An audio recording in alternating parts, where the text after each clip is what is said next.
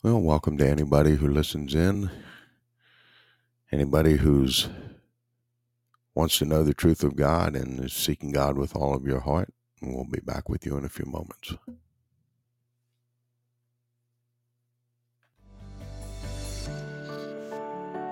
Have you ever wondered, is there more of God than just words on the page? Join us for an in depth journey into the truth of God by means of Socratic conversation. In Proverbs chapter 2, the Word of God says, If you accept my words and store up my commands within you, turning your ear to wisdom and applying your heart to understanding, indeed, if you call out for insight and cry aloud for understanding, and if you look for it as for silver and search for it as for hidden treasure, then you will understand the Lord and find the knowledge of God. Welcome to Hidden Treasures Revealed.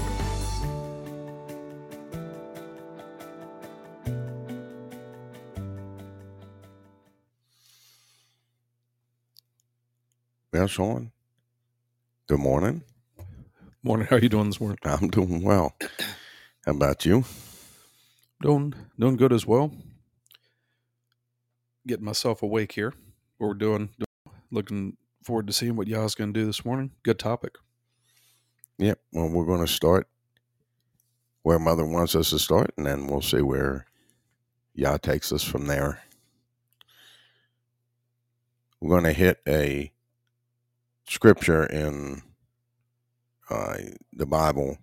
We don't always have the Bible with us, but uh, this morning I'm going to read a section from Jeremiah, and this pertains to what we're going to talk about today.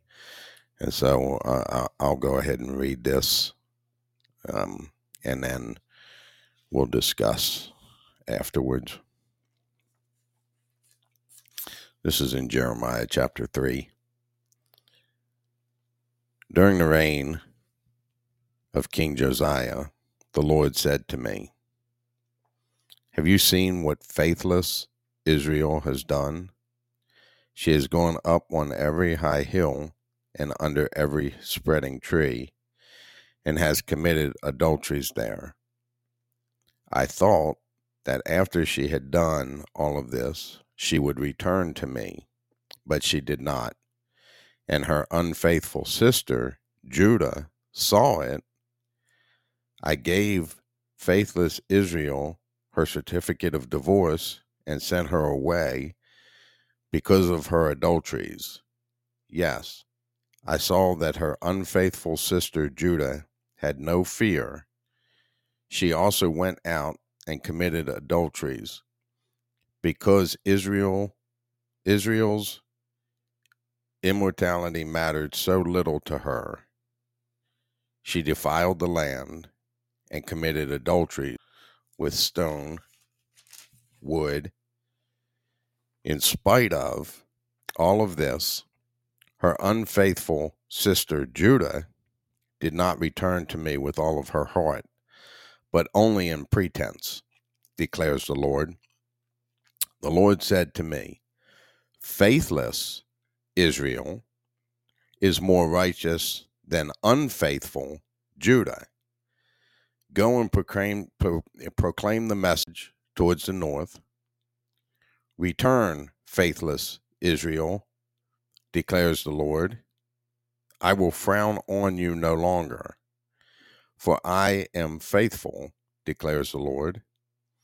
I will not be angry forever. Only acknowledge your guilt you have rebelled against the Lord your God. You have scattered your favors to the foreign gods under every spreading tree and have not obeyed me, declares the Lord. Return, faithless people, declares the Lord, for I am your husband. I will choose you out of the out of a town and two from a clan and bring you to Zion then I will give you shepherds after my own heart, who will lead you with knowledge and understanding. In those days, when your numbers have increased greatly in the land, declares the Lord, people will no longer say, The ark of the covenant of the Lord It will never enter their minds or be remembered. It will be missed or will not be missed, nor will another one be made. At that time, they will call Jerusalem the throne of the Lord, and all nations will gather in Jerusalem to honor the name of the Lord. No longer will they follow the stubbornness of their evil hearts. In those days, people of Judah will join the people of Israel, and together they will come from the northern lands to the land I gave your ancestors as an inheritance. I myself said, How gladly I would treat you like my children and give you pleasant land, most beautiful inheritance of any nation. I thought you would call me Father and not turn away from following me But like a woman unfaithful to her husband, so you, Israel, have been unfaithful to me, declares the Lord. A cry is heard in the barren heights, a weeping and pleading of the people of Israel, because they have perverted their own ways and have forgotten the Lord their God. Return, faithless people, I will cure you of your backsliding. Yes, we will come to you, for you are the Lord our God. Surely the idolatrous commotion on the hills and the mountains in deception. Surely in the in the Lord our God is the salvation of Israel. From our youth, shameful gods have consumed the fruit of our ancestors' labors, the flocks, the herds, their sons and daughters. Let us lie down in our shame, and let us disgrace, let our disgrace cover us. We have sinned against the Lord our God, both we and our ancestors, from youth till this day. We have not obeyed the Lord our God.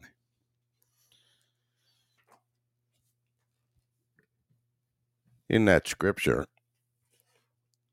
Sean, it was really, uh, I glanced at it again this morning and interesting because there's a difference when Yah's referencing Israel and then referencing Judah because he's referencing Israel as a faithless people and then he's referencing Judah as a unfaithful people.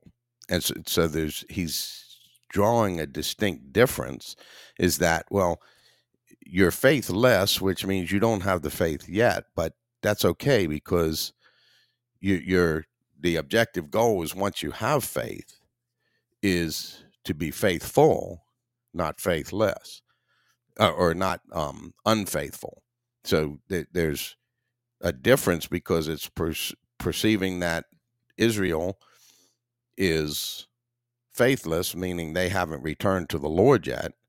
But Judah had returned to the Lord, but only returned in pretense. And the word pretense, it, means to pretend. And so uh, that was the first thing that stuck out. And then um, also the aspect that one of the reasons for reading that scripture is that speaks about the uh, unfaithful Christianity.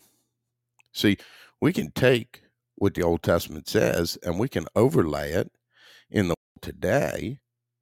And there are some that will have that are faithless, which is uh, they still they they chance to return if they turn from it. And again, even if they're unfaithful, but if you're you're truly unfaithful to God, if you truly have that commitment to God and you're unfaithful in it, then you're going to be set out not to be able to return because you made the decision that you promised you were going to be faithful to God and then you broke that promise. That's your problem, not God's. And so it's really important because we can overlay this into the uh, world today with all the different religions and the people who claim faith in God that are only doing it not in the reality, but in the pretense of repentance. That it's a pretense that they are with God. Because again, one of the biggest problems in the world today is the understanding of words. Us just talking about this, that on the uh, last podcast when we were talking about curses and blessings, that even like you you had alluded to in the other podcast, that the curse words that are used are just everyday words in a time previous to now that were not used or intended as a profane perspective. And so the prof- the profane aspect of it is your gross misuse of a word and the origin of the word. And too many times, and this is why languages continue to change, is because people will take words and they will twist them to mean something that they don't mean and therefore you, you're you're perverting what the actual meaning of that word is and then as you share that with people later on down the road then they really have no concept as kids grow up learning those words that have been twisted and changed have no concept of what the truth of that word is and we've done this a lot in our gathering where we've taken a word and gone back to the root of that word and we'll trace it back to ancient Hebrew if we can in order to really get the base understanding of what that word was intended to mean aside from what it means today. And pretty much all your curse words were not curse words or profane words when they first came out. And so we change it. And the question is what words that we use today will be a profanity 10 years down the road, 20 years down the road, 100 years down the road. It because that's what people do. They they take a word and then they change it or they modify it in order to fit something that it doesn't go with. And it's just like the word cool. Okay. Cool's not considered a profane word. I. But cool means cool, chilly. It, it, it's cool outside. But we change it to, oh, he's a cool cat. He's cool. He's he's uh, meaning he's relaxed, but that's not what the word means. And we do that, and people in this world will will say, "Oh, well, that's just semantics." You know, potato, potato. What's the difference? And there's a huge difference. If you don't understand the context of the word that's being used, especially words from the Bible, then you can't understand the meaning of it. You can only think you understand it. And people don't do this with intention. They do it because they're programmed that way. When you grow up in this world to learn that a word means uh, something different than what its origin was, then that word in your generation is not the same as it was in the generation past. And this is how easily the truth of God gets twisted and off course because too many people think it's okay to modify.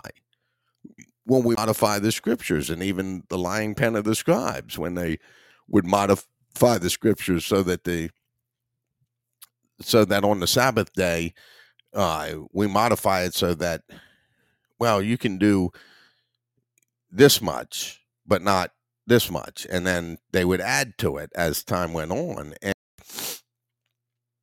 for what? Because it's for your own selfishness so that well, I can do just a little bit more in the midst of this.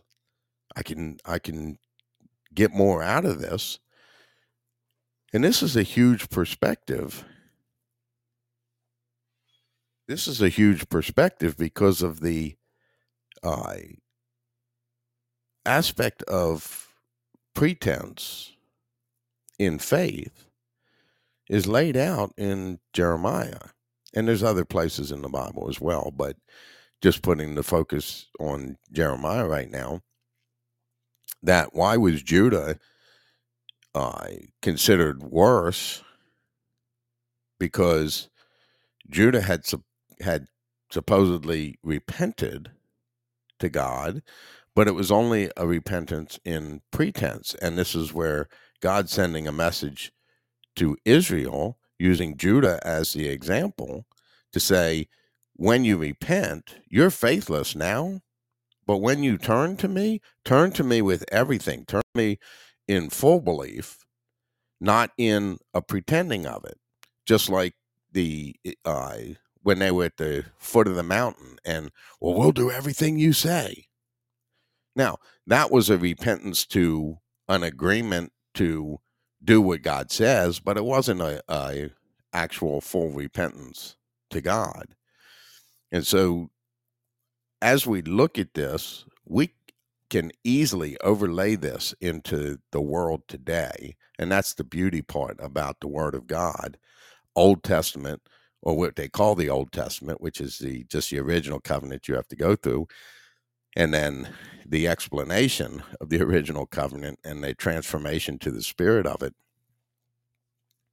But it's the living word. The, the word of God is active and living.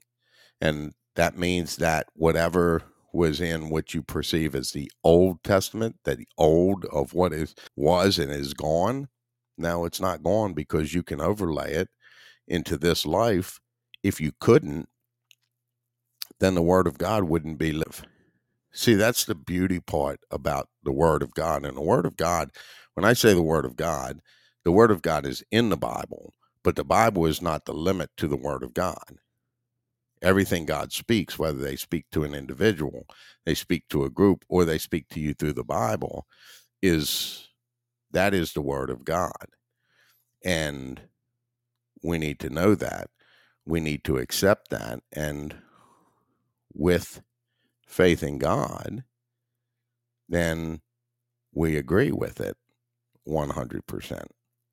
And so as we look at the pretense of uh, conversion, we can lay the Old Testament over today because it is living and active.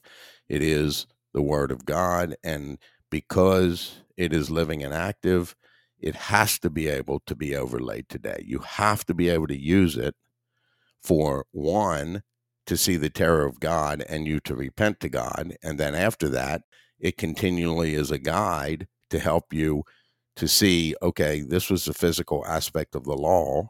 So now I'm going to talk to God about showing me the spiritual aspect of the law. So now I can follow the law in accordance with my faith because it never was about you following the letter of the law rather than us being obedient to the spirit of the law. And even Messiah showed that when he was spoken to the Pharisees about various different things and the washing of the hands and the Sabbath day and I'm the Lord of the Sabbath and they they were going by what the written law said, but he was going by the spirit of it and he would know because he was the Lord of the Sabbath. So, uh, just a few things right there, and it's just really important. And we'll get more into this, and just want to see what your thoughts are at this moment. Yeah, I'm I'm just going to ride on the coattails of what you just ended with. Another aspect of why it's an absolute must that you've got to walk through the first covenant first in order to transfer to the renewed covenant because Messiah made a, a statement when they had asked about, can't remember exactly what they were talking about, but he had said that I'm the fulfillment of the law of Moses. I'm the fulfillment of what was written about in the in the prophets and in the the Old Testament. Because think about that that he's the fulfillment of it. So you you've got to walk in the old covenant of it first in order to in him fulfill it. And something that stood out to me with this was in Revelation, Messiah mentions, I would rather you be hot or cold, but you're lukewarm, and therefore I'm going to spew you out of my mouth. Just like if you want a cup of hot coffee and it's lukewarm, you're going to spit it out because it's not coffee if it's not hot or if it's not cold.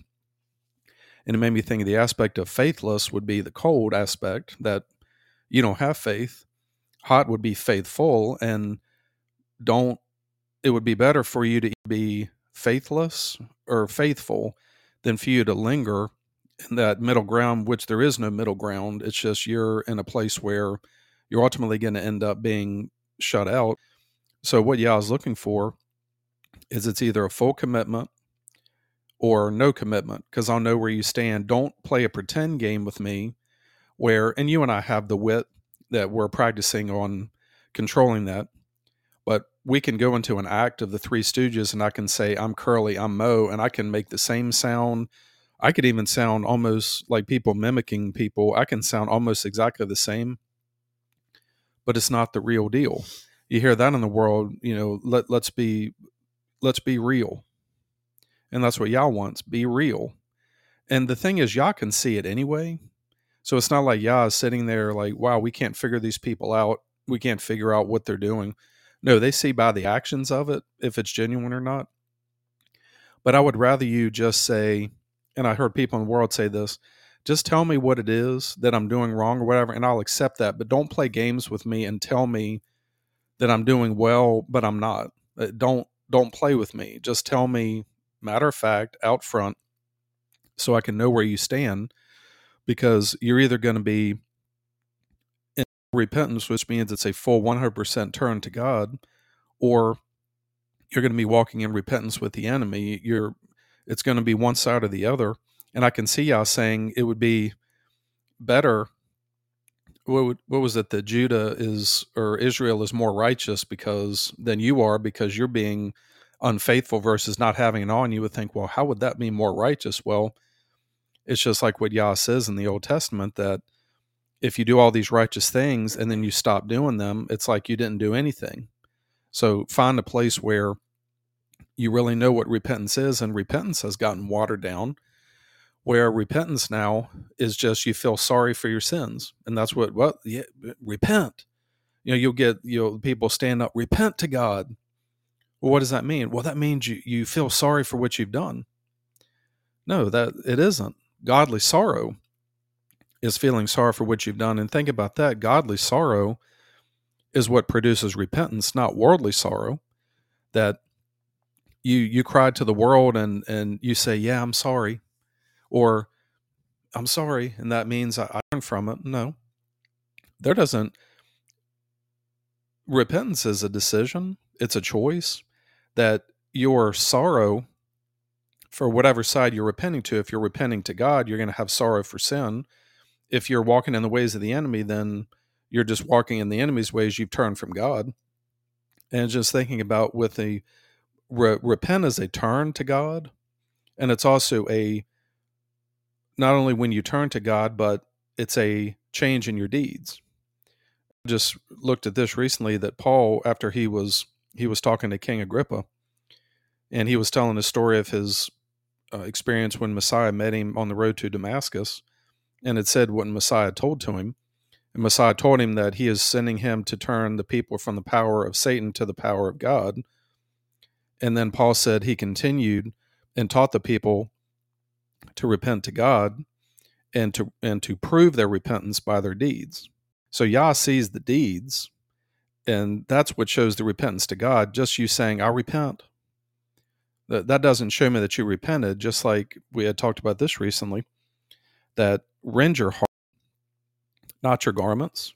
You can pretend by ripping your garments and throwing ashes on yourself, but no, I'm looking for the contrite heart. I'm looking for the heart that is fully committed to me. And I can tell by your actions on if you're walking in repentance or not. So change and turn to me with everything and walk in my ways and be faithful instead of being unfaithful. And the thing is, people, if you don't know what repentance is, then how can you repent? Like you, you can think you do, like you say, well, when you repent to God, you feel sorry for you, you ask God for forgiveness, and that means you repented. No, it, it's about a choice to turn to God with everything. And then it's a choice to walk in full agreement with them and to make whatever changes, corrections are necessary in order to line up with their will. And you can only, your continual repentance says, Oh, I didn't realize that, okay, well, I'm not doing that. I'm going to do this. Okay.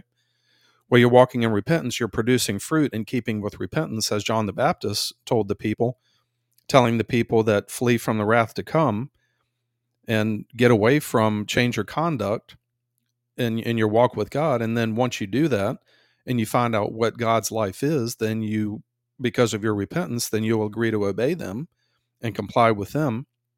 And then as you do that more, you continue and move on into trust. But this must be recognized first in order to transfer to the renewed covenant, which Messiah is the fulfillment.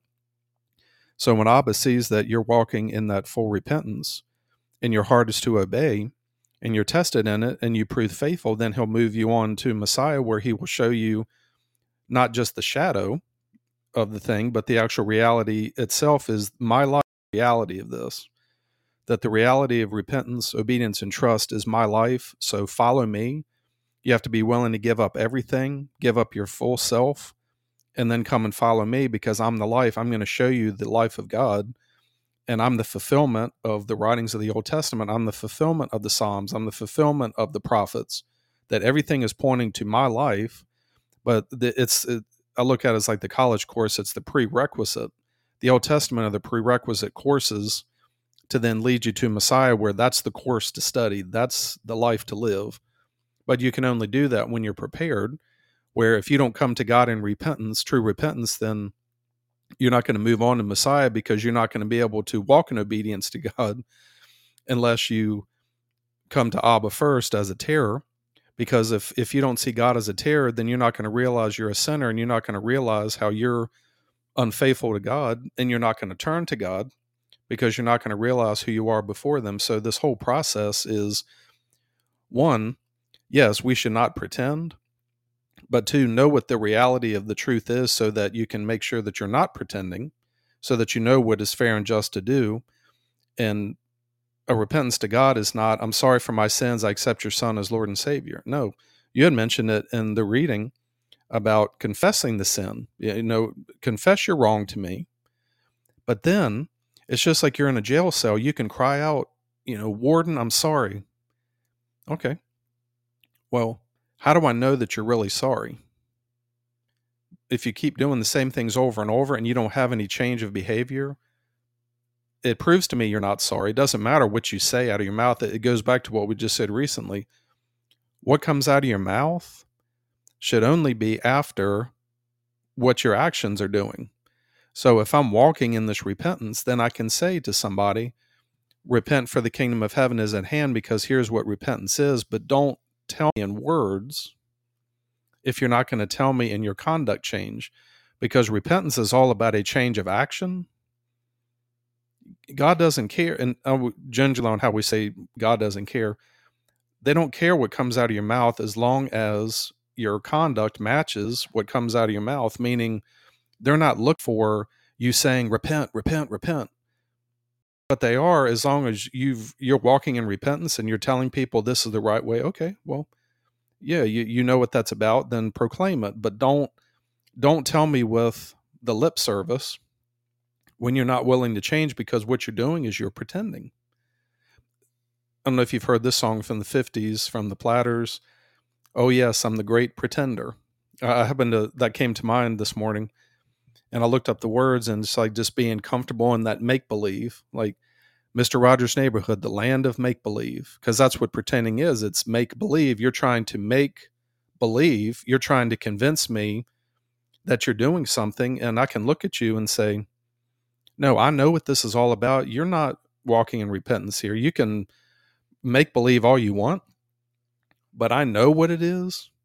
And it's just like us, like we know what the truth is. So somebody comes to us and they'll say, Is that really what God said? Yeah, it is what God said. You're not going to come to me and pretend because I know the reality of truth. Like I, if I were looking to build a house and stuff like that, and all right, Phil, I'm going to show you how to do it. And you're looking at me like, you don't know what you're doing here, that you can put on a show all you want, but I know the reality of it. And that's the thing with God that Yah is going to look past people, just like they can look at, just use Christianity as an example, that they don't know the full truth of it. And Yah looking at them like, you don't know the full truth of this. You know what you're what you've been programmed to know, but when you turn to me in true repentance, that you'll be able to find this truth. But for now, you can, you know, have your hands up in the air and just wailing in tears and oh God and oh Lord and yeah, I can look at that and say, away with your ceremonies and your hands up in the air and the crying and the tears, away with all that. I would rather have a contrite heart before me, you know, quit putting on the show and stop doing that, stop pretending and find the the truth of it. So that's where my my thoughts went.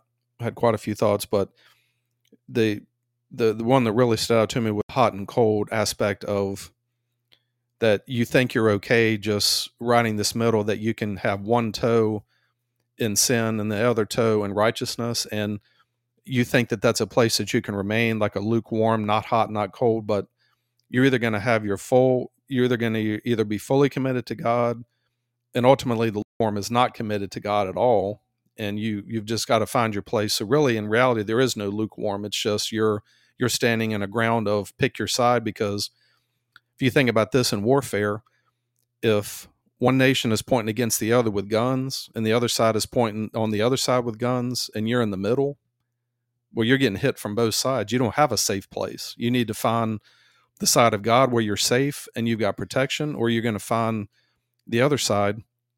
So you're kind of in that no man's land uh, in the middle there. But no, this is just another uh, another good concept for people to, as you hear this, is do you really know what repentance is?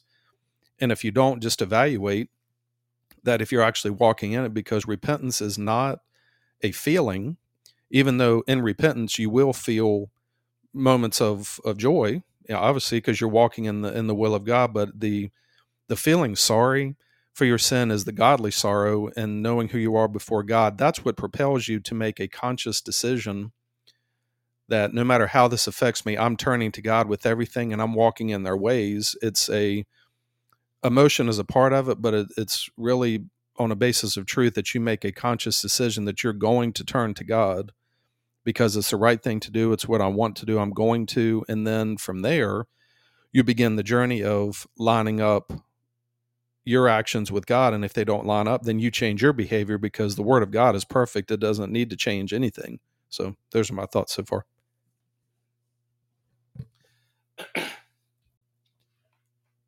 We live in a world of pretend. So true. I mean, it, it, in all honesty, and the word repent, like we spoke about earlier, the word repent in itself has been changed from what its uh, understanding is. That people will say it's a turn to God, but then they'll all derive that to sorrow and a word you said by uh, well I, I know you're you're god so that means i repented. And no just because you know the son of god uh, came and lived on this earth and died for sins that, that means nothing to you unless you follow it through completely. And we truly, I mean, we see by the scriptures, Jeremiah written a long time ago, that it was a world of pretend. And this pretending has been going on for well, uh, since the beginning, I guess, that there's a there's a pretense or a pretending that everybody does. The objective goal is see the whole concept of transparency is that you're not pretending. That there, there's no pretending. That means that you have faith. The objective goal is for you to be honest with people. Now, this doesn't mean that you have to tell everybody everything that you're thinking because it may not be the appropriate time. It may be a time where it will be uh, perceived as mean. And again, there'll be times when we can say something will be perceived as mean, you know, it's the truth. But we live in a day where people will profess they want to know the truth, but they really don't. They only want to know what's going to make them feel good and accept that as truth. And you look at it. You you somebody's uh in a struggle. They're having a relationship issues. And hey, how you doing? Oh, I'm doing good. You all right? Yeah, I'm good. And then they turn and walk away without even thinking about the fact that, no, I feel miserable and I don't like what's going on. And instead of being honest, now, in the, there, there would be a balance in this if if you're going to be honest with somebody and somebody asks you, "Hey, uh, you doing all right?" Well, do you do you want me to answer that question honestly? Because a lot of times pretenses from both sides. I just want to be cordial to you because well, it's the right thing to do. So, hey Sean, how you doing? I'm not I'm not really wanting you to sit there and stop me for an hour and a half and tell me about your problems that you have going on. And so I pretend that I care, but I really don't. Because if I really cared, I'd be like, you know, I, I, you say you're okay, but I know you and I've seen that your demeanor is different and do you want to sit and talk about it? That that's where okay, well, you really have concern for that person and you want to know if they're doing okay. But you walk by people all the time. How's it going? Oh, going good. You? Good. All right. But yet, everybody has misery in their lives. And, and somebody may catch you at a time where you, things are good. And in faith, things are more good than they are bad. And that's a continual increase as we grow in it. Could I just add real quick the beginning part? Movies, television, Facebook, and I even remember uh, my sister. She and she said this out of her mouth, and we know when you say something out of your mouth that it's from your lower conscience. That she called it fake book. Well, are you really seeing everything that somebody wants you to see, or are you just showing people what you want to make you to convince yourself and others that you're living this great life. How many facebook profiles have somebody frowning or i'm sure that there are this isn't a all inclusive but the majority is the real smiley face and you have the photos and the little hearts of this is my focus such and such or something i've noticed is i'll look at profile pictures and almost without fail that at least one person will say absolutely gorgeous, beautiful. But then, like we said before, if you're in a dark room by yourself, is your life really like this? Is this really reality? No, it's not. It's just people want to make themselves feel good. And with the greeting aspect, it made me think of what we talked about with reason. We have a reason for everything we do why go to somebody and ask them how they're doing? I thought about this the other day that I don't care how you're doing. I caught myself with somebody, I was like, why did I ask them that? I really don't care how they're doing, but why? Because of programming. Well, it, it's cordial and you greet people because if I don't greet them, then they're going to think, and again, it just keeps that cycle of having the word of God where Messiah went up to people, hey, how you doing? Hey, how's it going today? Or you come into a room and do I really need to greet you with words? How about just walking in peace and be peaceable and why do I need to say anything? Or, well, you didn't say anything, so something's wrong. And we just keep this cycle going on and on. I'll pretend. And you, I remember very vividly, you've said this a few times. The husband and wife will be on the phone, and the wife will say, I love you, honey. Hang up. Well, why are you pretending that everything is good when it isn't?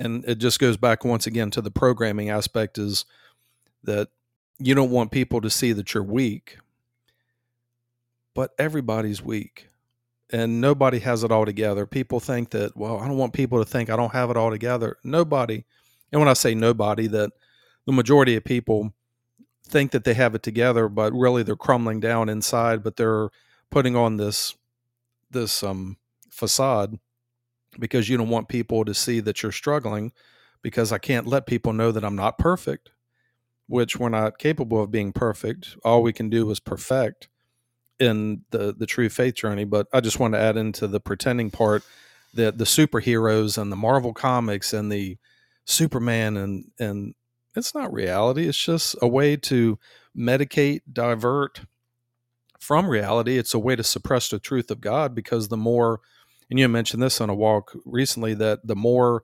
busy or things that I can occupy my time that keeps reality from coming up to where I have to evaluate my life because the busier I get and the more distracted I get, then then I'm suppressing what I really have to deal with, which isn't healthy. Well, and it, it again, you become a you you start out as a as a stage actor, and then that act then becomes your life. As many people have changed, they've they were pretending something, and they changed into something completely different.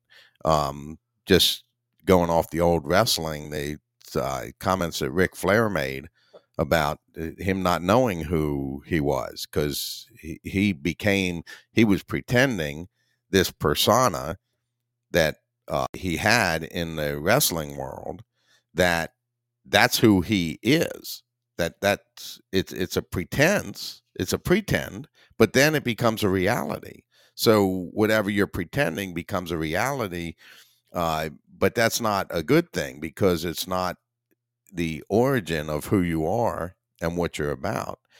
And so, uh, even the word love is another word that is taken out of context and that is used and misused and abused uh, because of the programming that people have to think they know what love is and they have no idea. The Bible gives you a beautiful description of what love is and people will still use that word as something that it's not. It, it when somebody's on the phone and they're really irritated with somebody and they say "love you," that that's not what the word's for. You're using it just to conv- or just to affirm with them that well, I want you to think that I really like you, so I'm going to say this rather than First Corinthians chapter 13 lays out what love is, what the intention of love of God from the beginning was, and you have love of the world, which is what people are seeing because that's what they've or that's what they're doing as well because that's what they've been programmed to to take love away from what its original intention was. And now it means something completely different. It means that it's about what you do for me and how it makes me feel rather than the reality of it. And you can see it in First corinthians 13 is it's all about the other person. Love is patient to the other person. Love is kind to the other person love does not envy the other person it does not boast about self it, it, you just the objective of love is that if you're truly loving somebody, you're doing what's best for them and yourself.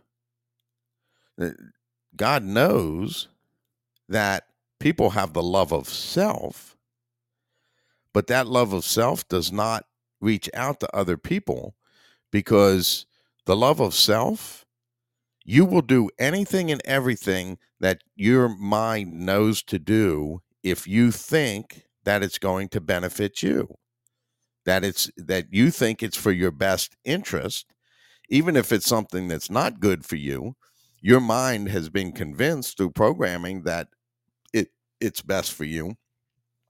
And therefore, you're loving yourself, but telling others you love them, but you're not doing for them what is best for them. You're doing for them what makes you feel good. You're doing for them because of what you've been programmed to think that love is to somebody else, but it's completely different to something that you do because this is why the uh, the word of God says, "Love your neighbor as yourself." Well, that tells you right there that you know how to love yourself. You've been programmed in the world that the love of somebody else is something different than that. But you don't even realize you're doing it because it's in your programming and your conscience because everything is about you. Everything is about uh, what feels good to you. And if it doesn't feel good, then you act out on that because you're loving yourself. And I, I have to retaliate because uh, this hurt me and that's not right and that's not fair. Well, how about you start treating other people the same way? That when you mistreated them, you know what? I, I mistreated you and that's not right and that's not fair. And I, I, I want to apologize for that and let you know I'm not going to do it again. Because love is intended to be the best that everybody's operating in an understanding that what is happening is the best thing truly for everybody. And in order to do that, you have to crucify yourself with Christ so that you're no longer loving just yourself and not capable of loving other people. But that gives you the ability to love other people first, which then gives you the ability to love yourself and love yourself from the reality perspective of God. And you don't get there by pretending but it happens all the time in workplaces in marriage relationships and friend relationships and all kinds of different areas. Yeah there are times where you have heart to heart talks with somebody and yeah that was good but most of the time they're not telling you something because well one you probably don't want to hear it or two they're going to think it's going to look bad on them and therefore I'm just going to pretend that everything's okay. You, you, we have a huge problem with uh, divorce in this in this world, but we have an even bigger t- problem with the divorce that hasn't happened. The people, the two people living in the same house that are living in pretense. That from the very day they started dating, they started pretending and they've been pretending their whole life, their whole marriage. And instead of starting off a relationship in honesty and giving the other person the opportunity to recognize that we all have issues, that no, we hide those issues until, you know, oh, yeah, I'm hiding them and she's hiding them. And yeah, I just, I want to get married to her. And then you get married and then after you get married, people start to relax a little bit without realizing it. And then, well, you know, we're never like that when you, yeah, it was. You just didn't see it because I was hiding it. And you didn't say it because you didn't want to say it because there's always signs that people leave. There's always a, a bread trail that people leave. But ah, that's just one time. She won't do that again and then later on, oh, that's just that's just one time. She won't do it again, or he won't do it again. And the reality is, is that everybody's pretending. We live in a world where you're taught to pretend. Why? Because that's the enemy's greatest tool is for you to pretend. And you don't know what repentance to God is unless you truly repent to God. And even repentance, like you, and we've talked about this just a moment ago, was the repentance is a word that was changed into meaning something completely different because repentance to God is a, a full turn to God. You've turned 360 or you've been 360 degrees away from God. Now you have to turn 360 degrees back to God. And you have to understand what that looks like. In order for you to understand pretense in repentance, you have to understand what repentance is in the first place. And repentance is not the I'm sorry, I feel bad, uh, I know you came and died for sins, so I've repented. No, that is not repentance at all. That is you, like you expressed earlier, that's you expressing godly sorrow. And even the Bible tells you that repentance is not sorrow, it's the godly sorrow that leads you to repentance, that then leads you to salvation. Godly sorrow brings repentance that leads to salvation. Worldly sorrow brings regret. So, repentance to God is an absolute. It's not a, well, I can repent of this, but not of this. And then I can repent of this and not of this. No, you, you repent to God is a turn, and it's a one. It's a, a 100% turning in God's direction. And what that means is is that you have set your mind, you're no longer going to lean on your own understanding. That what you're going to do is you're going to lean on God's understanding. Trust in the Lord with all and lean not on your own understanding. Why? Because in your own understanding, uh, you're not going to repent to God because you're going to think, well, this this isn't fair and this isn't right. And if you have thoughts of that, that something God does isn't fair or isn't right, or then you haven't repented to God because the repentance to God is not that you understand everything they do, but it is that you agree 100% with 100% of the things that they do or have done. And a big sticking point for people is, well, you know, I have faith in God, but I don't understand why God would do all this stuff in the Old Testament with the children and all that. And okay, you don't understand it, but is that driving your faith? The fact that you don't understand it? Or, you know what? I don't understand all of that, but God is fair and just, and they are who they are, and there's a reason behind why they did why they did what what was happening in the Old Testament, and I believe that what they're doing is right. I, I, I I'm with them, and that means you you're with them on everything. Old Testament, New Testament. God comes to you in the night and tells you something. You're with them. You're with them 100 percent. Because many people will uh, whine about the children and and like it's not fair that you know how can it be fair that some innocent child can uh, be put to death like that or there are no innocent children. Pay attention to what your bible says. Pay attention to what god says. The only innocence in this world was messiah and your innocence will be found in him. In genesis when it's uh, talking about the flood and god's talking about the wickedness of people he says even even the inclination of their heart is wickedness from birth. How many times do people bring that up when they're complaining to God about a child who uh, died or all those uh, men, women, children that were put to death? Well, they were wicked. If God put them to death, and God said they were wicked, they were wicked. And God says that even from birth, and that includes us, that from birth, we were wicked.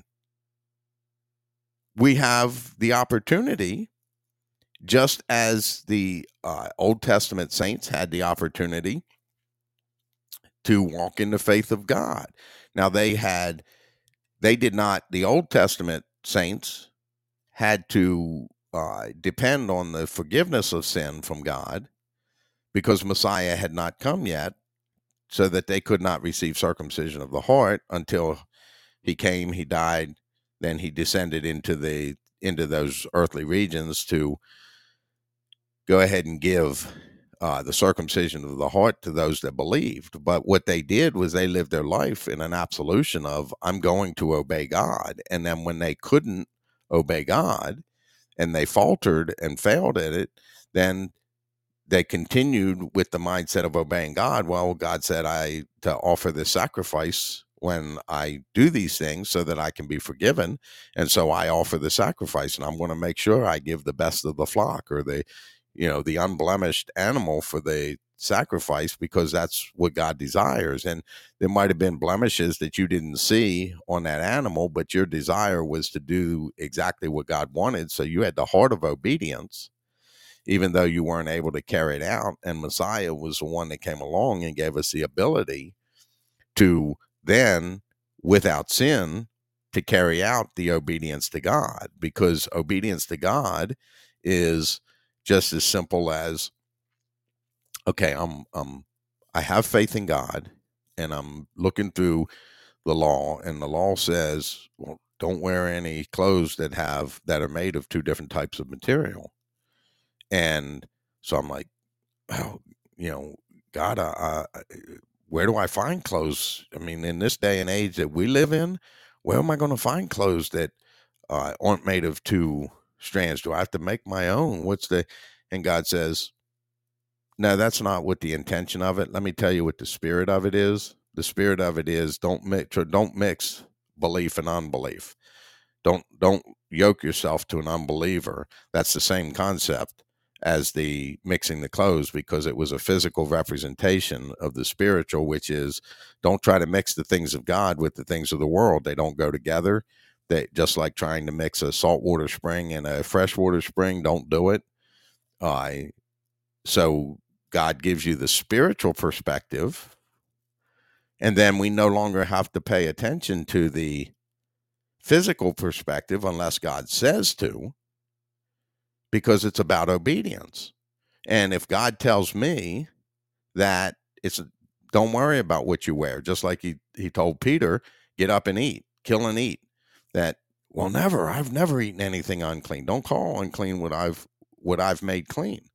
So that's what the transformation does is give you the ability to be clean without being under the law. Therefore you're not under the law. You're under full obedience to god. So whatever god says that's what you're going to do.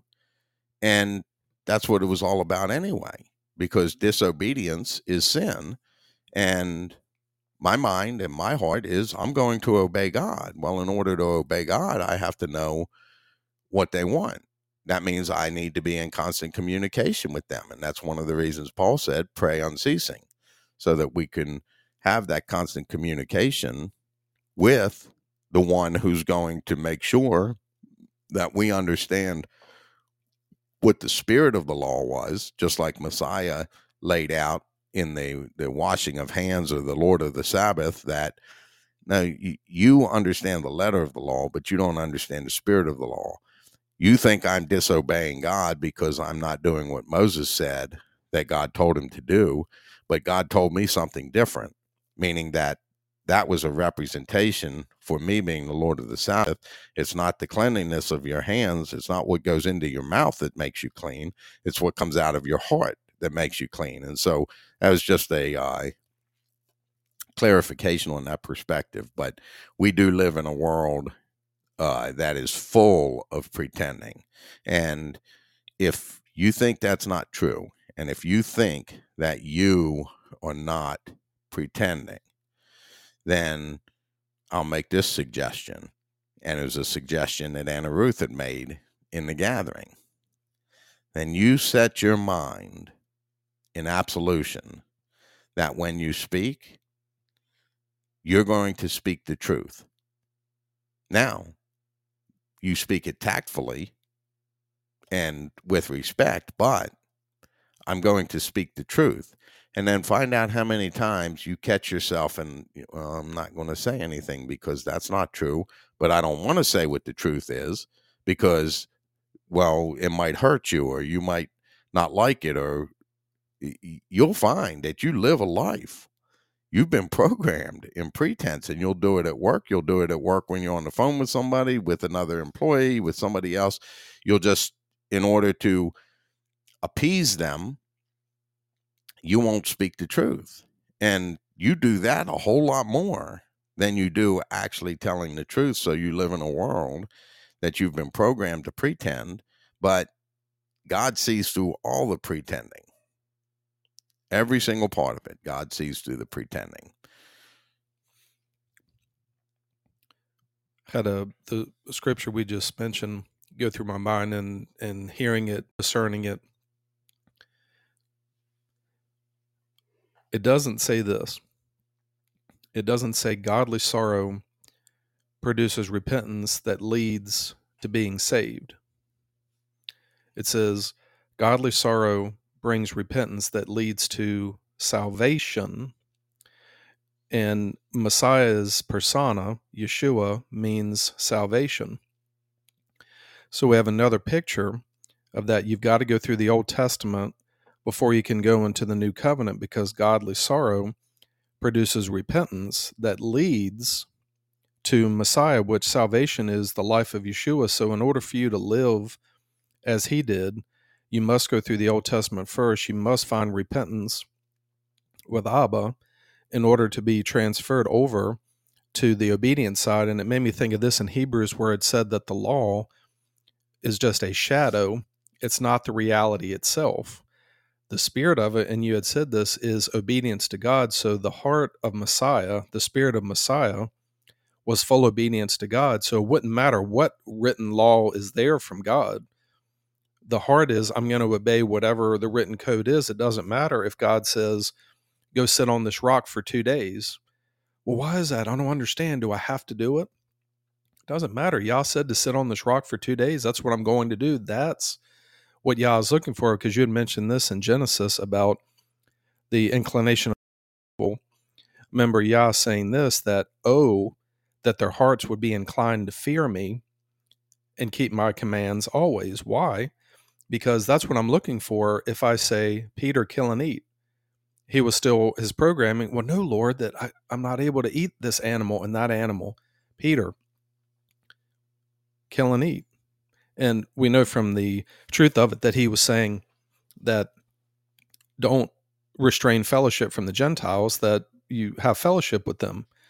But the physical aspect, because under the law, God didn't say, Peter, what's wrong with you? It's just, Peter, I understand that that you're you've been brought up with the training that I said in in the in the law of Moses it says this, but I'm telling you that I'm greater than this written code, and I'm telling you to do this. So this trumps obedience to me trumps any of your understanding. Don't lean on your own understanding, Peter. That do this. And it's the same thing with this: is that the reality of repentance is not. I'm sorry. I didn't mean to do it. I'm not going to do it again. The reality is, to where I know that you're doing it, is you've turned to me with everything. And I can see that because no matter what I ask you to do, you're willing to do it. And it, it I just had this just click in my mind.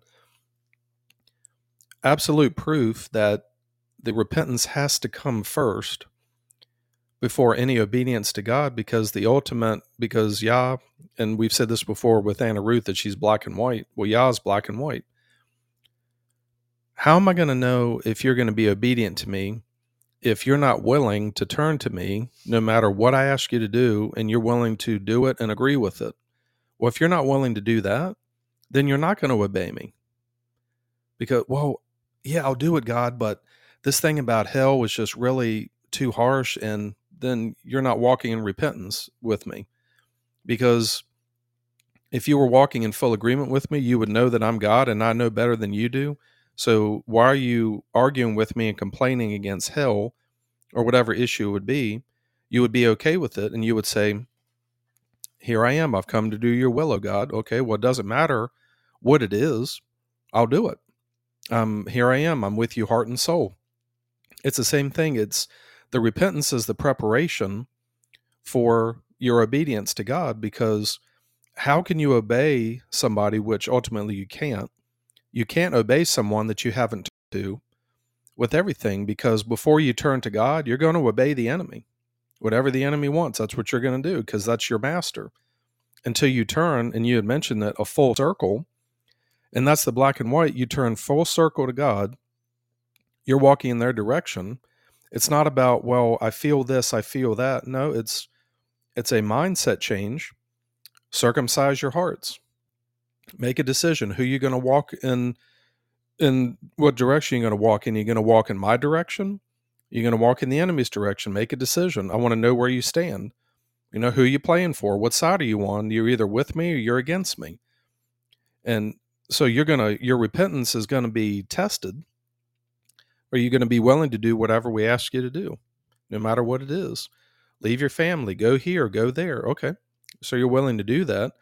If you're willing to do that with everything in your mind, Okay, well, now I'll show you my son so you can get it into your heart. That's the thing is that it's got to be in the order of the Old Testament and then transferring to the New because the renewed covenant is all about the heart, getting it in the heart, the spirit of it. But if you don't have it set in your mind and fully committed to it, then it's not going to get into your heart. That's the thing. It's like our part is getting it in our mind, setting our mind in it, even though the heart isn't going to follow yet so that, okay, I see you're tested in it now. I'll bring you to my son so you can be crucified with him, get circumcision of the heart now. You can be fully pleasing to me because now obedience, where it truly lies, is in the heart, and you have no sin in your heart now. Now you can be fully pleasing to me because the word says to make sure that you're being fully pleasing to God. Well, it is pleasing to God that you're you've set your mind that you're going to walk in their ways, but the full pleasing is when it comes around to where you have the fullness of faith.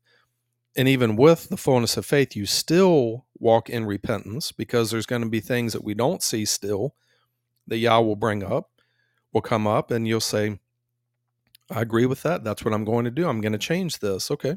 So you're continuing that repentance and you're proving it by your deeds. It's just like with, we could look at Abraham. We know he repented to God because his actions prove it put your son on the altar. All right, whatever you say, I'm, that's what I'm going to do. You want me to go here? I'll go there. And Abraham being called the friend of God because walking in repentance and obedience and trust, and him getting the sign of circumcision, which he couldn't have circumcision of the heart by mother yet, but he had he circumcised his heart. But the circumcision that he had, he got the sign because of obedience to God first. Then he got the sign. So the sign of circumcision is obedience to God. That that's the sign.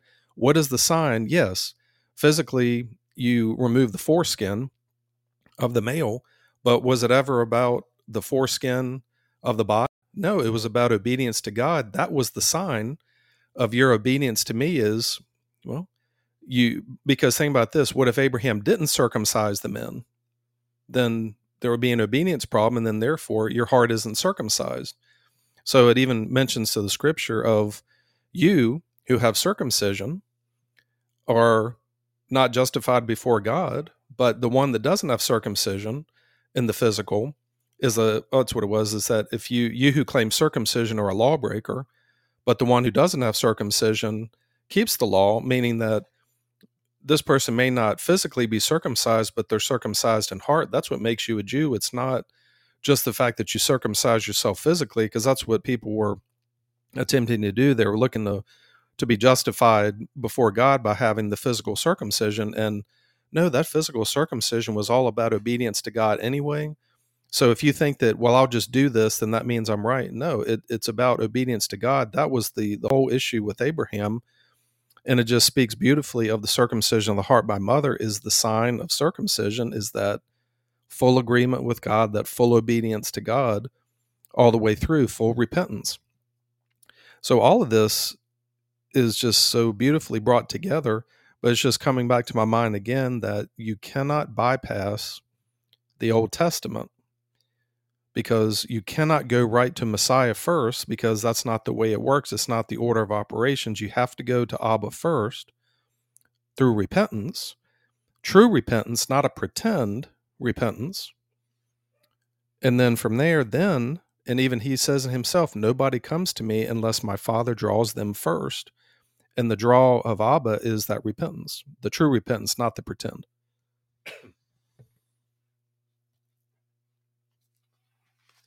And on that journey,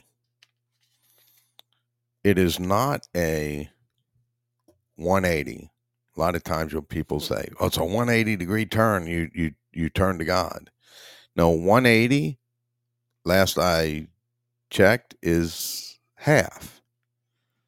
Well, where does that put you?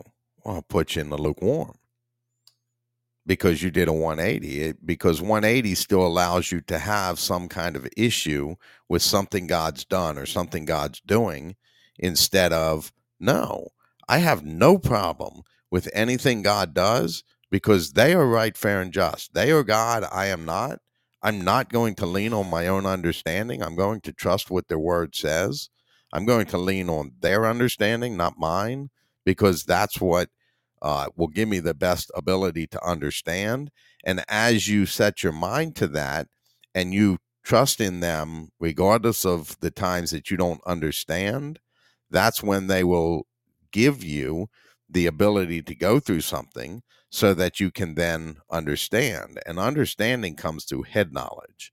Understanding doesn't just because I explain a story to you or I explain something to you. Sean, you know this when you break your arm, uh, th- this is what it feels like, and it's really uh, intense pain, and you can be like, "Yeah, I I know what that feels like." Oh, you had a broken you you broke a bone?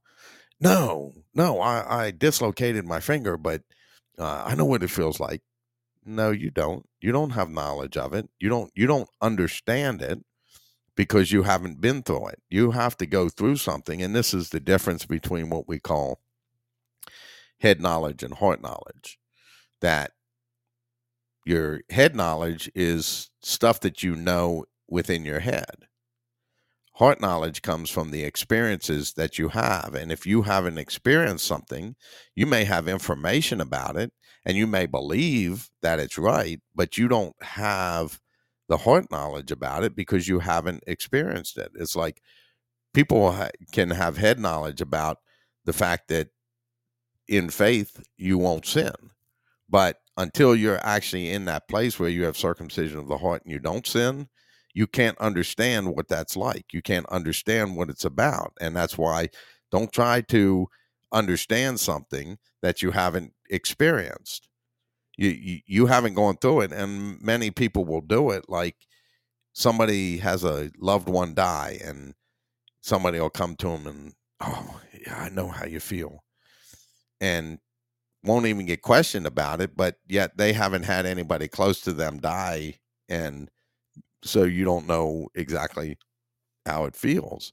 And so we we want to be careful in that area. But going back to the the 180, it's it's a 360 turn. It's a complete absolute turn because a 180 will allow you to live in that pretense of repentance, which is, well, I I believe God, I believe in God, but I don't agree with this and I don't agree with that, but I believe in God, where the turn to God is an absolute 100% 360 turn where you believe and you agree with them. Absolutely. It doesn't, and you don't have to understand in order to have that heart of repentance it, what you have to understand in order to have that heart of repentance is that God is God and I am not, and they are perfect and they know what they're doing. I do not. So I'm not going to lean on my own understanding. I'm going to lean on their understanding, and their understanding is right. And so I agree with it 100%. And if you argue with God, if you have a, a problem with something God has done, either present or past, then your repentance is in pretense. If you sin, your repentance is in pretense, unless you're on, on the journey to circumcision of the heart, and then you're not pretending because you're you're while you repent to God, you have to do that before you get to circumcision of the heart, and God's going to uh, prove you trustworthy in that first in order for you to be able to turn. But too many times, and many times, and we were caught up in this for a while of being in the pretense part where we, we were professing faith in God, but we really didn't have faith in God. We didn't have the full understanding that, uh, or we didn't have the full repentance to set aside the understanding. It's just a matter of, you know what? God is right, fair, and just and perfect. And I believe that and I accept that. And because I do, I don't care whatever it is that they say, I agree with that. And if I agree with it, then I'll obey it. And you you hit it perfectly on the head when you said you can't obey if you don't repent. Right. And so if you're not obeying God, you haven't repented or you've repented in pretense. And if you don't believe everything that God says is right and true, then you haven't turned to them uh, in repentance. It's only in pretense. And it's hard for people in this world because you're programmed with it. It's not an intentional aspect of pretense, but you're programmed. Why? Because you're thinking that, well, I'm going to do this because I don't want to die and I don't want to end up in hell. But so I'm going to say I believe in God and that'll give me that. But when it comes down to something that I question that God has done, I thought you repented to me. And that's why God will test the aspect of your repentance first before you will be able to move on to the obedience and the circumcision of the heart because they're not going to give the circumcision of the heart to anybody who doesn't repent. It, it, it's because it, it's not fitting for the kingdom and it's not the best thing for everybody in the kingdom. And so, living in a world where people pretend all the time and we have a uh, challenge that comes to us with circumcision of the heart that we need to be digging into our subconscious and making sure more and more that we're not being fake, that we are being honest with people. And somebody might say, well, I'm going to be brutally honest. No, well, you don't have to be brutal.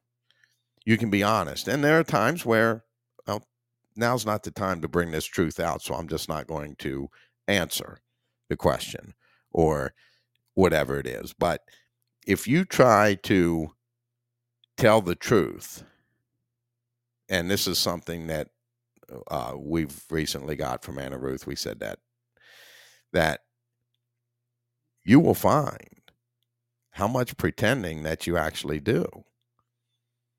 And it's good for you to see the fact that you pretend.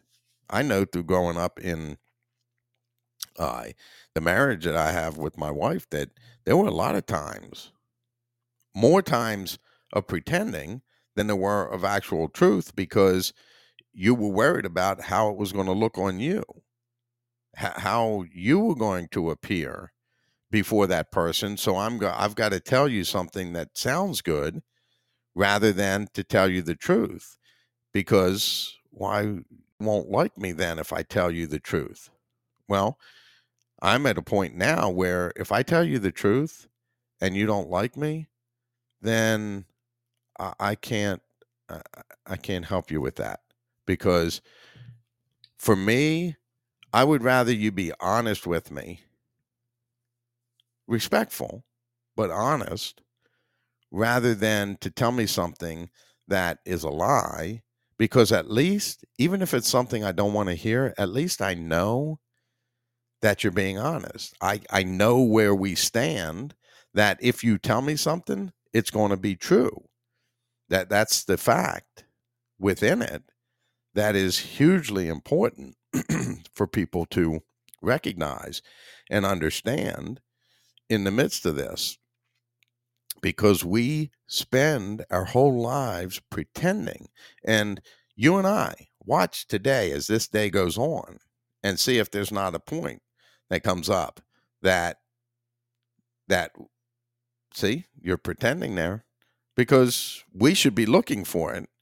If we're talking about it then we should be looking for it in our lower conscience in, in our conscious mind.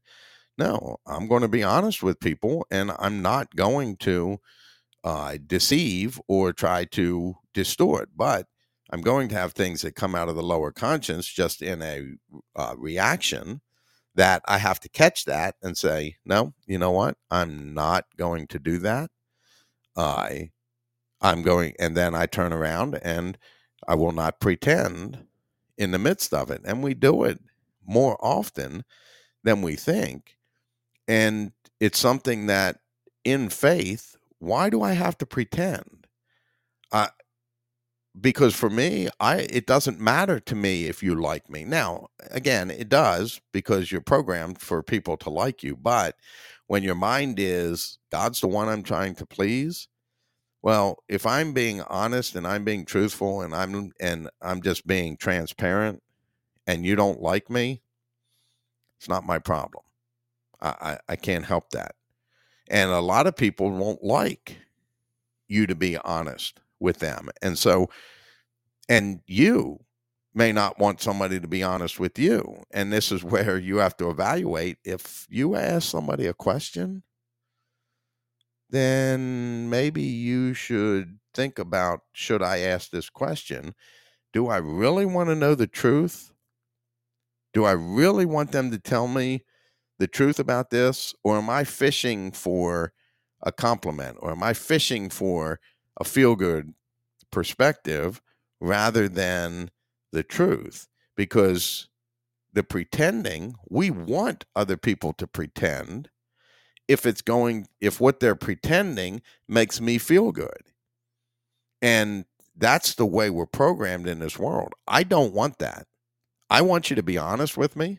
I would like you to be respectful when you're being honest just as i should be respectful to you when i'm being honest with you but the reality is that I want to know the truth. I want you to tell me what the truth is. Sean, if you see me do something that I uh, that needs work, hey, I, I saw this. You you want to look into it and because you're just being honest. You're being truthful. And I've got stuff in my lower conscience that's been programmed there that I don't see that I'm continually looking for. So if you bring it up, if I'm looking for it, I'm okay with that. I'm perfectly fine because my evaluation is all right, well, let me listen to what this person's saying and let me do the evaluation. Is it true? Instead of jumping to the the knee jerk reaction of getting, well, that was mean. Instead of that, no, you know what? Is it true? Wow, I didn't see that's true. And you know what? From now on, I'm not doing that any anymore. I'm never doing it again. Okay, well, you set that in your conscious mind, and then as it comes up, you'll continue to carry that until you cleanse that out of your lower conscience, and then you find the next thing to come along, and then you find the next thing. But we live in a life of pretense, and in faith, we need to stop. We need to make sure that our minds and our hearts are completely set on I'm not going to be fake. I'm not going to fake it. I'm going to be honest with what I'm thinking and what I'm what I'm feeling. And again, you have to determine if it's the right time to say what you're thinking because you may be in a conversation and something may come to mind. Well, is this the time to bring it out? Now, if somebody asks you about it, somebody asks you a specific question, all right, well, I'm going to answer. So answer honestly, but be careful the questions you ask and make sure you really want to know the truth of what somebody's thinking or what they're feeling when you ask that question. That way you're braced if they come you know, in maybe a harder or a harsh perspective or your perceived harsh perspective, you're like, no, you know what? I wanted them to be honest, and this feels like it's harsh, but no, I'm not going to worry about that. I'm not going to let it bother me. I'm going to do the evaluation. is this true? Oh, it's not. Okay, well, I don't have anything to worry about. Is it true? Yeah. Wow. Okay. All right. Now, now I have something to change, and it's just a continual process of perfecting. And I want to put this out there because many people think that Messiah was perfect when he was here. They think that Messiah was perfect, that born into this life, he was fully God, so he was perfect when he was here. And no, if he was perfect when he was here, everything he did would have been in pretense. Even he would have gone against what the word of God says and not pretending.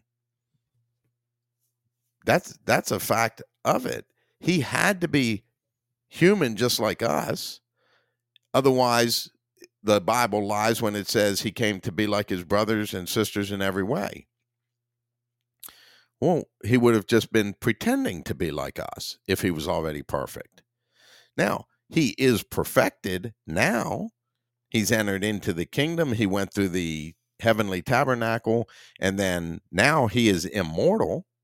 He is perfected, so he can't return in the way that he came before. So that if you repent and then you turn away from it, you cannot come back to repentance because he's already perfected. He cannot come back and live that life again. So you have him to fall on.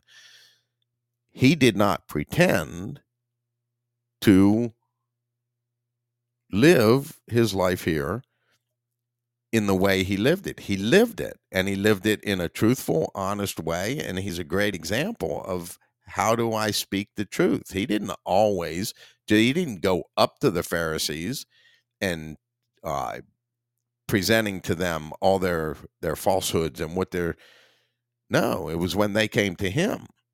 Okay well we're, going to tell you the truth in this. And you see how they responded to the truth even back then. They wanted pretense.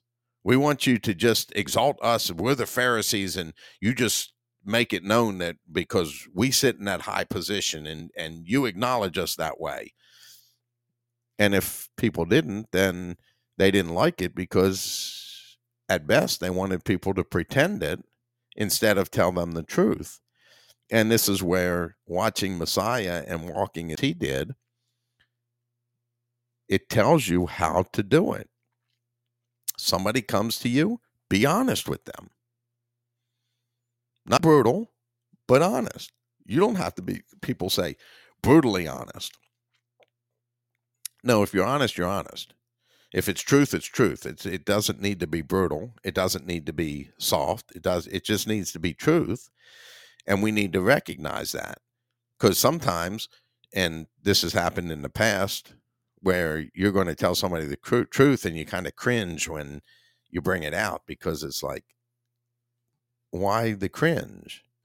Because one, you know that they don't want to know the truth and two, they don't want to know the truth.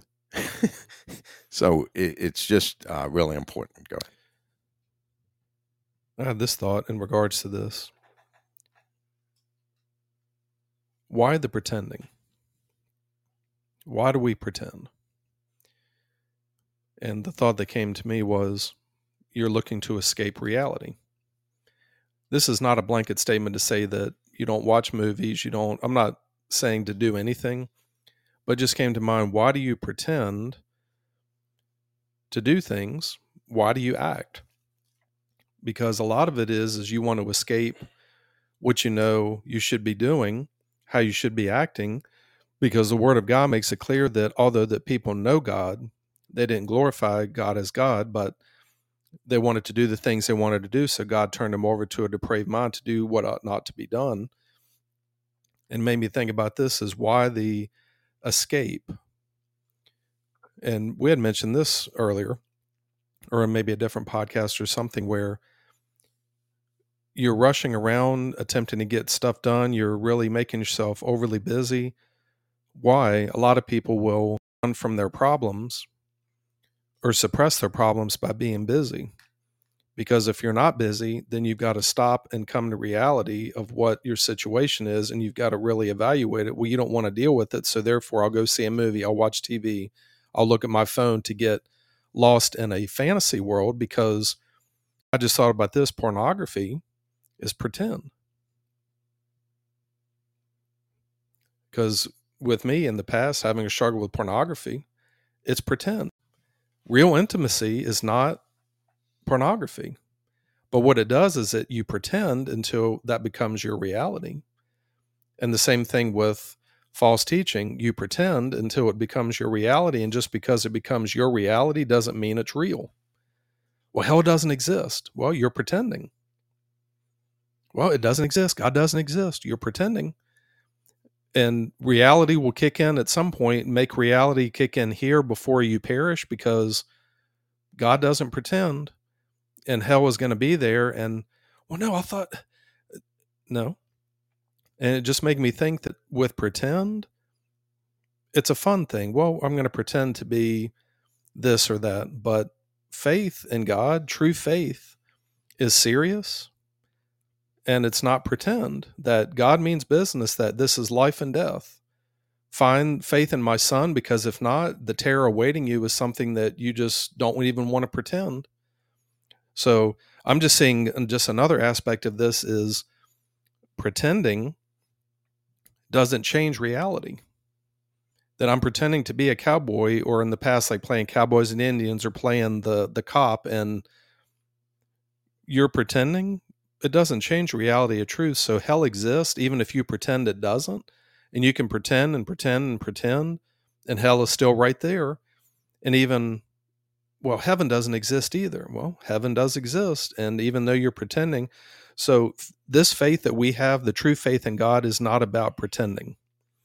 It's about truth, matter of fact, and it's a serious thing. And we should treat it serious. Doesn't mean that we walk around all sulking around like, oh, you know, I'm serious every moment, but it's it's reality of life and death for people.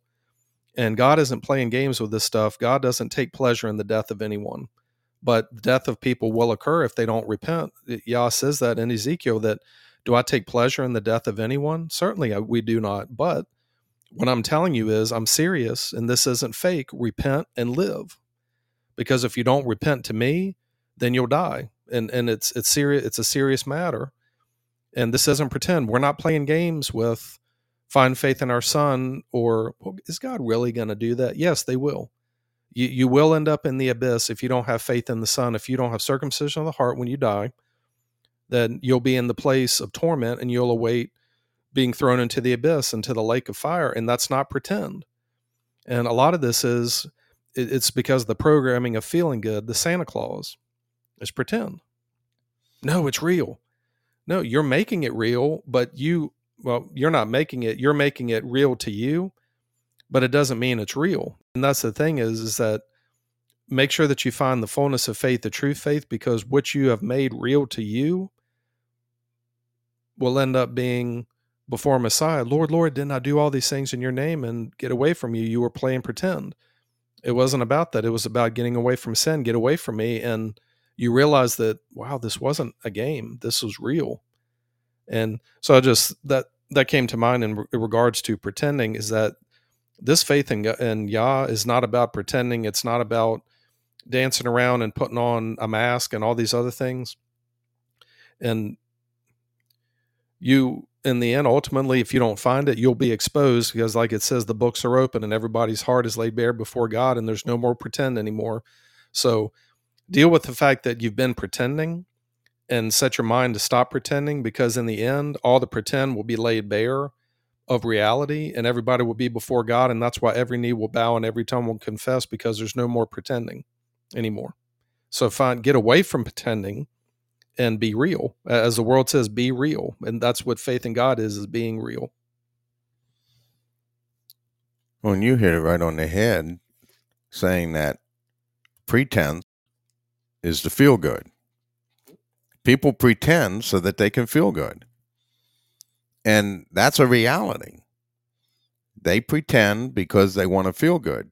So here here comes the problem within the midst of this. In order for you to transform from that, you've got to change your mind what feels good. And this goes back to a little bit of what we talked about in the blessings and curses perspective that one you have to you have to want the feel good to come from the truth and not from the pretense because you've been programmed in this life that you want somebody to tell you what you want to hear and when they don't tell you what you want to hear it upsets you and then because it upsets you then you attack the other person or you ignore the other person or you you uh, hold a grudge against the other person because they didn't tell you what you wanted because it was all about feelings.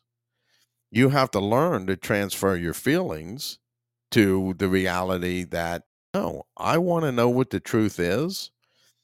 And in the midst of that i don't care how it affects me as long as it's the truth then I want to be, I'm going to be okay with it. And that's what I like. That's what I want. If you don't change that within yourself, you're not going to be able to allow other people to be brutally honest with you. And again, not brutal, but just being perfectly honest, just straight honesty, and being okay with it to say, you know what? Well that's the truth that's what you that's i asked you you told me that and so or they they might say well what do you think about this? Okay well i'll tell you what i think. Okay well i'll take that into consideration in order to make a good right fair and just decision but you have to have a mind transformation to want to know the truth regardless of how it affects you before you can get to the place where the truth actually feels good, even when it doesn't feel good. And that's when you can get to the point where you can rejoice for somebody somebody telling you something that you need to hear so that you can advance and move on and you're okay with that because that's what you strive for is the reality of truth many people say I want you to be honest with me. I want you to be honest with me. But then when you're actually honest with them, then they get upset.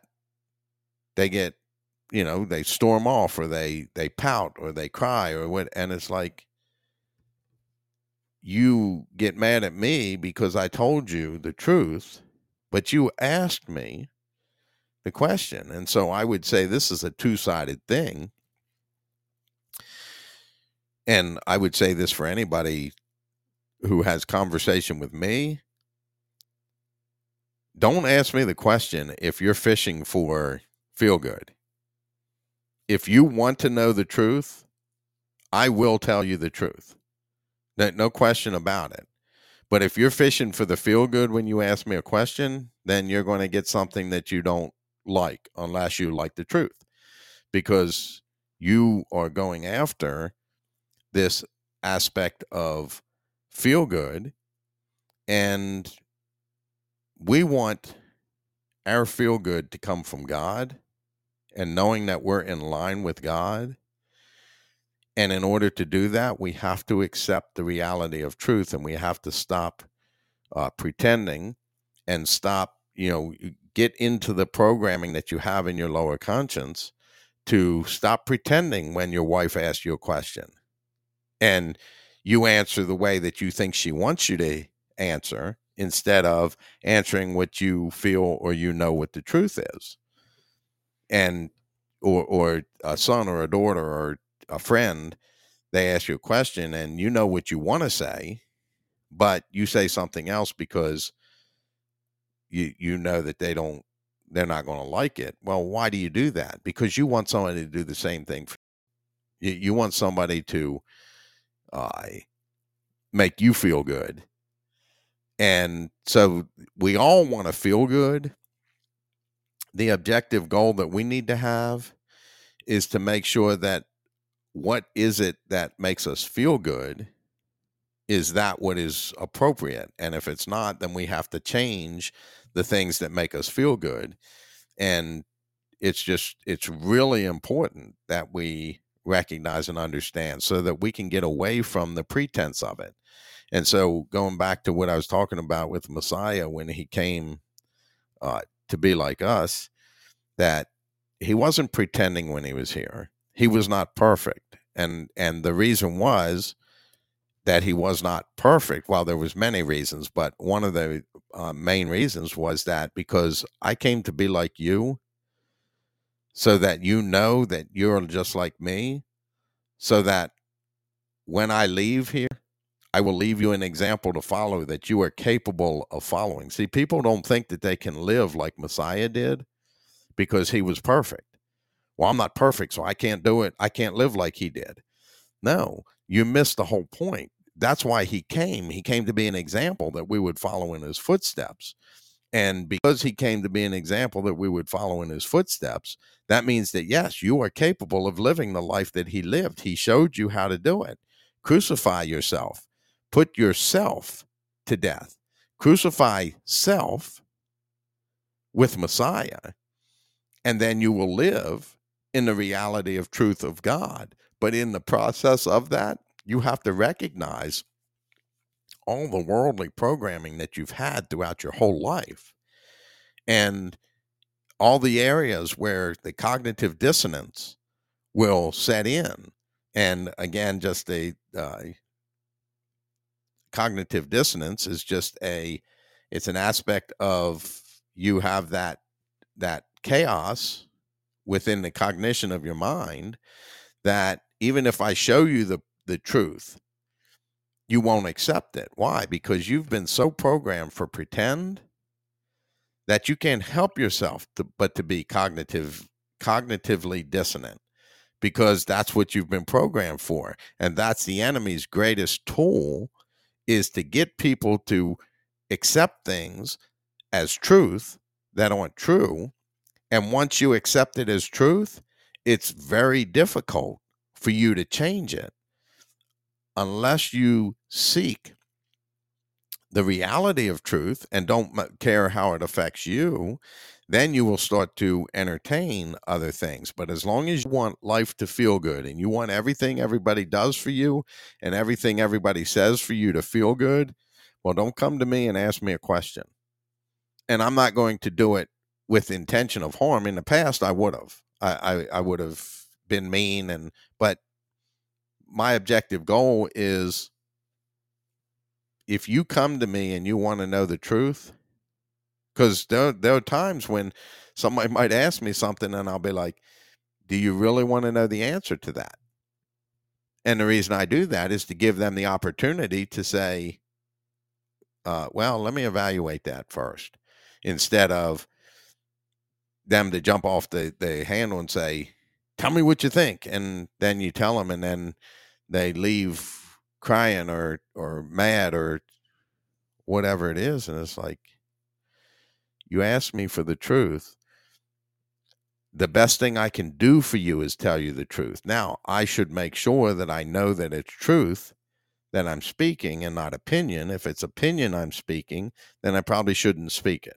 You know what? I, am not going to comment on that because what i have is an opinion and eh, I, I don't know that it's absolute truth now, the other person might say, well, tell me what you're thinking anyway. Okay, well, take this as opinion, but this is what I think. But the the aspect of truth, don't come to me with a preconceived notion of what you want to hear me say because you're going to be disappointed unless your preconceived notion is going to tell me the truth. And that's the way we should operate in this world. Somebody asks you a question, okay, they open the door. You don't have to go blurting stuff out to them of whatever it is just because you recognize it's true. Somebody comes to you and asks you a question, okay, now they give you the authority to speak uh, the truth of that. Now, if God tells you to speak something, then I'm going to obey God. If it hurts you, that's not my intention, but I'm not going to not speak what God wants when God asks me to, because that's about obedience to God. And I'm going to be obedient to God, not obedient to you, uh, because this is where the concept of love comes in. Because what's best for you is for me to love you. And if I love you, then I'm going to tell you the truth, even though I know that it's going to hurt at times. But because I know it's going to hurt, I'm going to deliver that truth with a uh, quiet and gentle spirit. I'm going to give it more instead of, because sometimes we deliver truth in a mean perspective, and that's not acceptable as well. Uh, yes, it's true, but you're going to have to answer for how you presented it. And just because it's true doesn't give you the authority to degrade, degrade somebody else and berate them because you know the truth. Uh, you see that in what the Pharisees were trying to do to Messiah, and he straightened them up right quick. So, just uh, I, some other important stuff with the uh, aspect of pretense because if Messiah came here and he was already perfected because he already lived in the kingdom with Abba and Ima, and then he just came here to be a baby and then go through this life, then everything he does, everything we see in the Bible is pretend.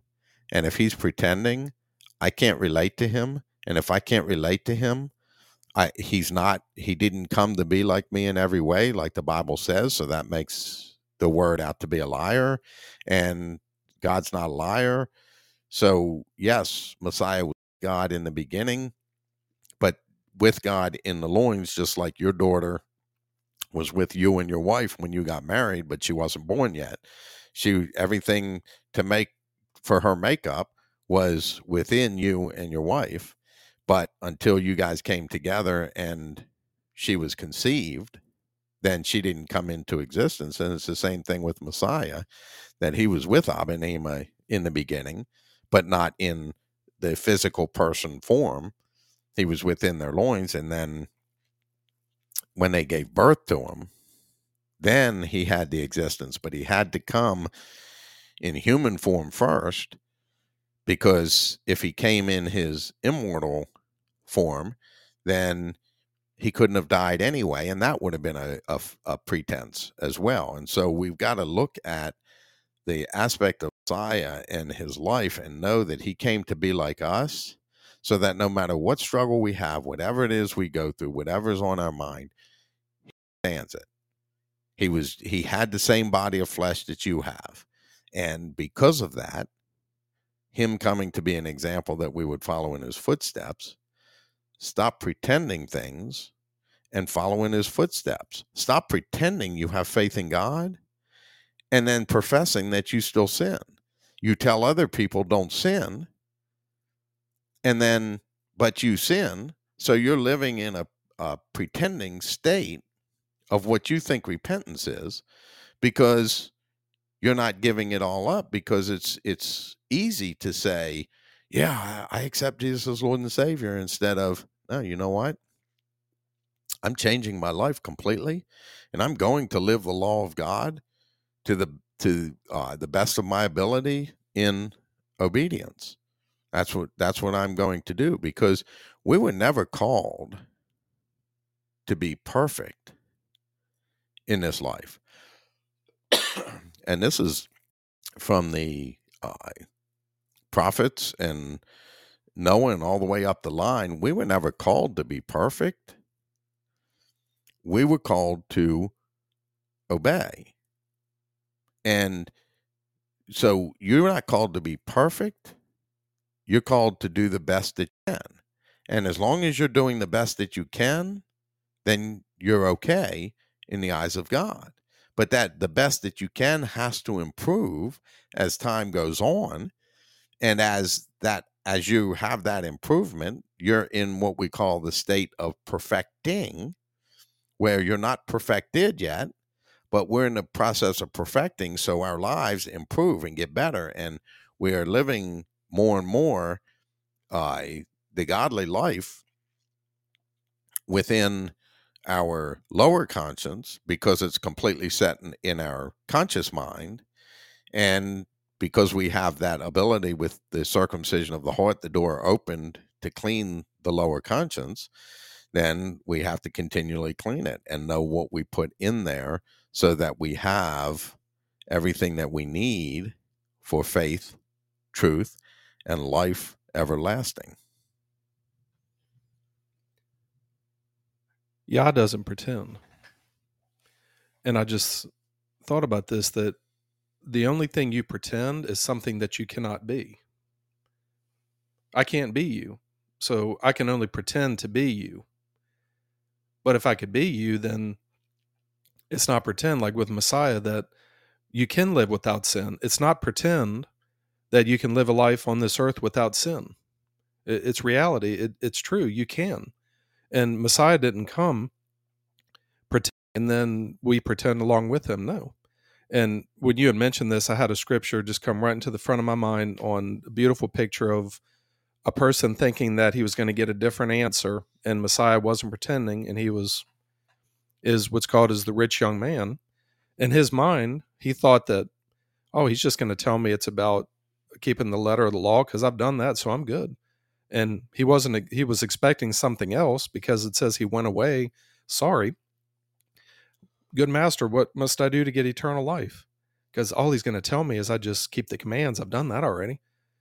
Well obey the commands. Well, i've done that. I'm good. So I'm, I'm in right? Yeah but do this. One thing you lack. Go and sell everything and give it to the poor and then come follow me. Well i thought that oh, so you were pretending. Instead of, wow, it takes. So you're saying the reality of this is I have to give up my very life? Yes. And I must follow you? Yes. And he didn't go after, and we don't have a record said, no, no, you need to come back. You need to. You asked me a question, and I was, he wasn't brutally honest. He was just honest. And with Messiah, your father's the devil. Wasn't brutally honest. Is your father Abba? No, and if you say he is, then I'm going to rebuke you and say, no, he isn't, because if you did, you'd be doing what he did. But because of what you do, your father's the devil. I don't need to say it five times, just say it one time. So you're saying that. Uh, what, what I find interesting is people say, so what you're telling me is, I just told you. Why do I need to say it again? Well, the reason we say it again is because I'm trying to convince you instead of the truth doesn't need convincing. The truth stands on its own. So if I tell somebody your father's the devil, if I keep telling them over and over, am I convinced of the truth? Then I'm convinced of it. I don't need to tell you again. And just made me think of just life, a life of pretend is you're just like an actor. You got to keep on acting. And the more acting you do, you've got to cover it up because was Robin Williams pretending? And I'm just, he just came to mind, but I can point the finger at me as well, is the wit like that is a life of pretend. Because if that was his true life, then why would you commit suicide? If you were that happy and you were that, and this is only used as an example and pointing the finger at me when I say this because I pretended in the past as well, and still pretending in things I'm not seeing because there's things we're not seeing. But just that example, because people, how could he do that? He was always so happy and he was pretending. Why? Because it was easier to pretend and hide than to be honest and say, Hey, everybody, I know that you're enjoying getting laughs from me, but I'm telling you, I'm depressed and I'm pushing myself down and I don't know how to deal with it and I need help.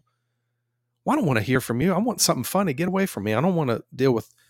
And people would say, Well, I would never do that to Robin Williams. That's, well, why don't you just tell us, Robin? We would listen. No, you wouldn't you would say, I don't want to hear that that nonsense. I want to I want to see funny. You get you deal with your own problems. I don't care about that. And that's if we were honest, we would say, I don't care if you're depressed. Give me what I want. And that's a sad state, but and a lot of comedians are like that because it's so much easier to pretend behind the funniness. And I haven't found from comedians I saw recently on actors, um, how do you take them seriously? Because they're always that funny. It's real that nobody is that happy all the time. So where's the trickery? Where's the fakery? So just had that scripture come to mind that he was expecting a different result. And do we think that Abraham was pretending to kill his son? Well, he wasn't really going to kill him, I mean, he was just going to bring the knife up and stop, and God was going to stop me. And no, the reality was is he had reasoned ahead of time that God could raise him from the dead, and I'm confident there's a reason why God is doing this, and I'm going to kill my son. He didn't say murder your son. He said kill your son, which there's no mess, but do this. And because I remember we talked about this before that it's man putting this, well, he probably raised the knife and he was just about to stop. And all right, God, do you want me to do it? Uh, no, I see he put him on the altar. He was drawing the knife. He was getting ready to, to kill him. And Yah stopped him. And he wasn't like, What's this? God will stop me. You see, all right, God, are you to stop me? It was like, No, this is what God wants. This is what I'm what I'm doing. And if not, then God was pretending. Because well, I didn't really want him to kill his son. I was just pretending. So this is a good lesson on yeah, Yah is not playing games. Well, and it's interesting because the aspect of Messiah with the rich young ruler is see what Messiah did. Okay. Messiah knows that disobedience is sin and obedience is righteousness. And with the rich young ruler, all he did was put him to the test of obedience. You come to me because I'm the Son of God. You're professing that. and you're asking me what to do for salvation. So you say you've done all these other things, you've obeyed the commands. Okay, well, I'm going to test your obedience. Go sell everything you own and give it to the poor, and then come follow me. Then he went away with his head downcast. Why? Because his heart was not to obey, and therefore he couldn't have obeyed the law of God, I like professed he did. Because if he did, he would have obeyed Messiah and said, "As soon as I'm done selling that stuff, I'll be back." And so there's just a, a thought that came to mind. Um, and again, with every topic that we have, like the Energizer Bunny. Yeah, with every topic we have, we could go on and on and on. but the reality of it is, is that we're, we're going to conclude this for today. Uh, and at some other point, if Yah wants, we'll visit it again. But the uh, important thing for people who are seeking God with all of your heart is get your get yourself, your life, and your mind out of the idea and the area of your programming of pretense. Then, with circumcision of the heart, you will be able to continually get rid of that pretending out of your subconscious as well. And Sean, do you have any other words or anything else before we sign off for this morning? I may pull this up myself. Look up a song. If I remember right, the Platters called "The Great Pretender." It's from the '50s, and just take a listen to that. But other than that, no, um, y'all covered everything. All right. Well, it was a good podcast, and until next time, uh, Sean and I will be back on Tuesday evening, seven thirty, God willing, and we hope that you have a blessed week in between. Thank you for joining us today on Hidden Treasures Revealed. We want to leave you with this thought. The greatest treasure in life, and especially in faith, is discovery. If we try to convince you of things, you may gain head knowledge, but if we let you discover things, you will have heart knowledge to know and understand and be able to give a good answer for the faith that you have. Treasure hunters seek treasure nonstop. Seek the treasure of God through conversation with them and through their word. Ask, seek, and knock. Ask, and you will receive. Seek, and you will find. Knock, and the door will be open to you. Seek the hidden treasure of God, and you will be blessed by it.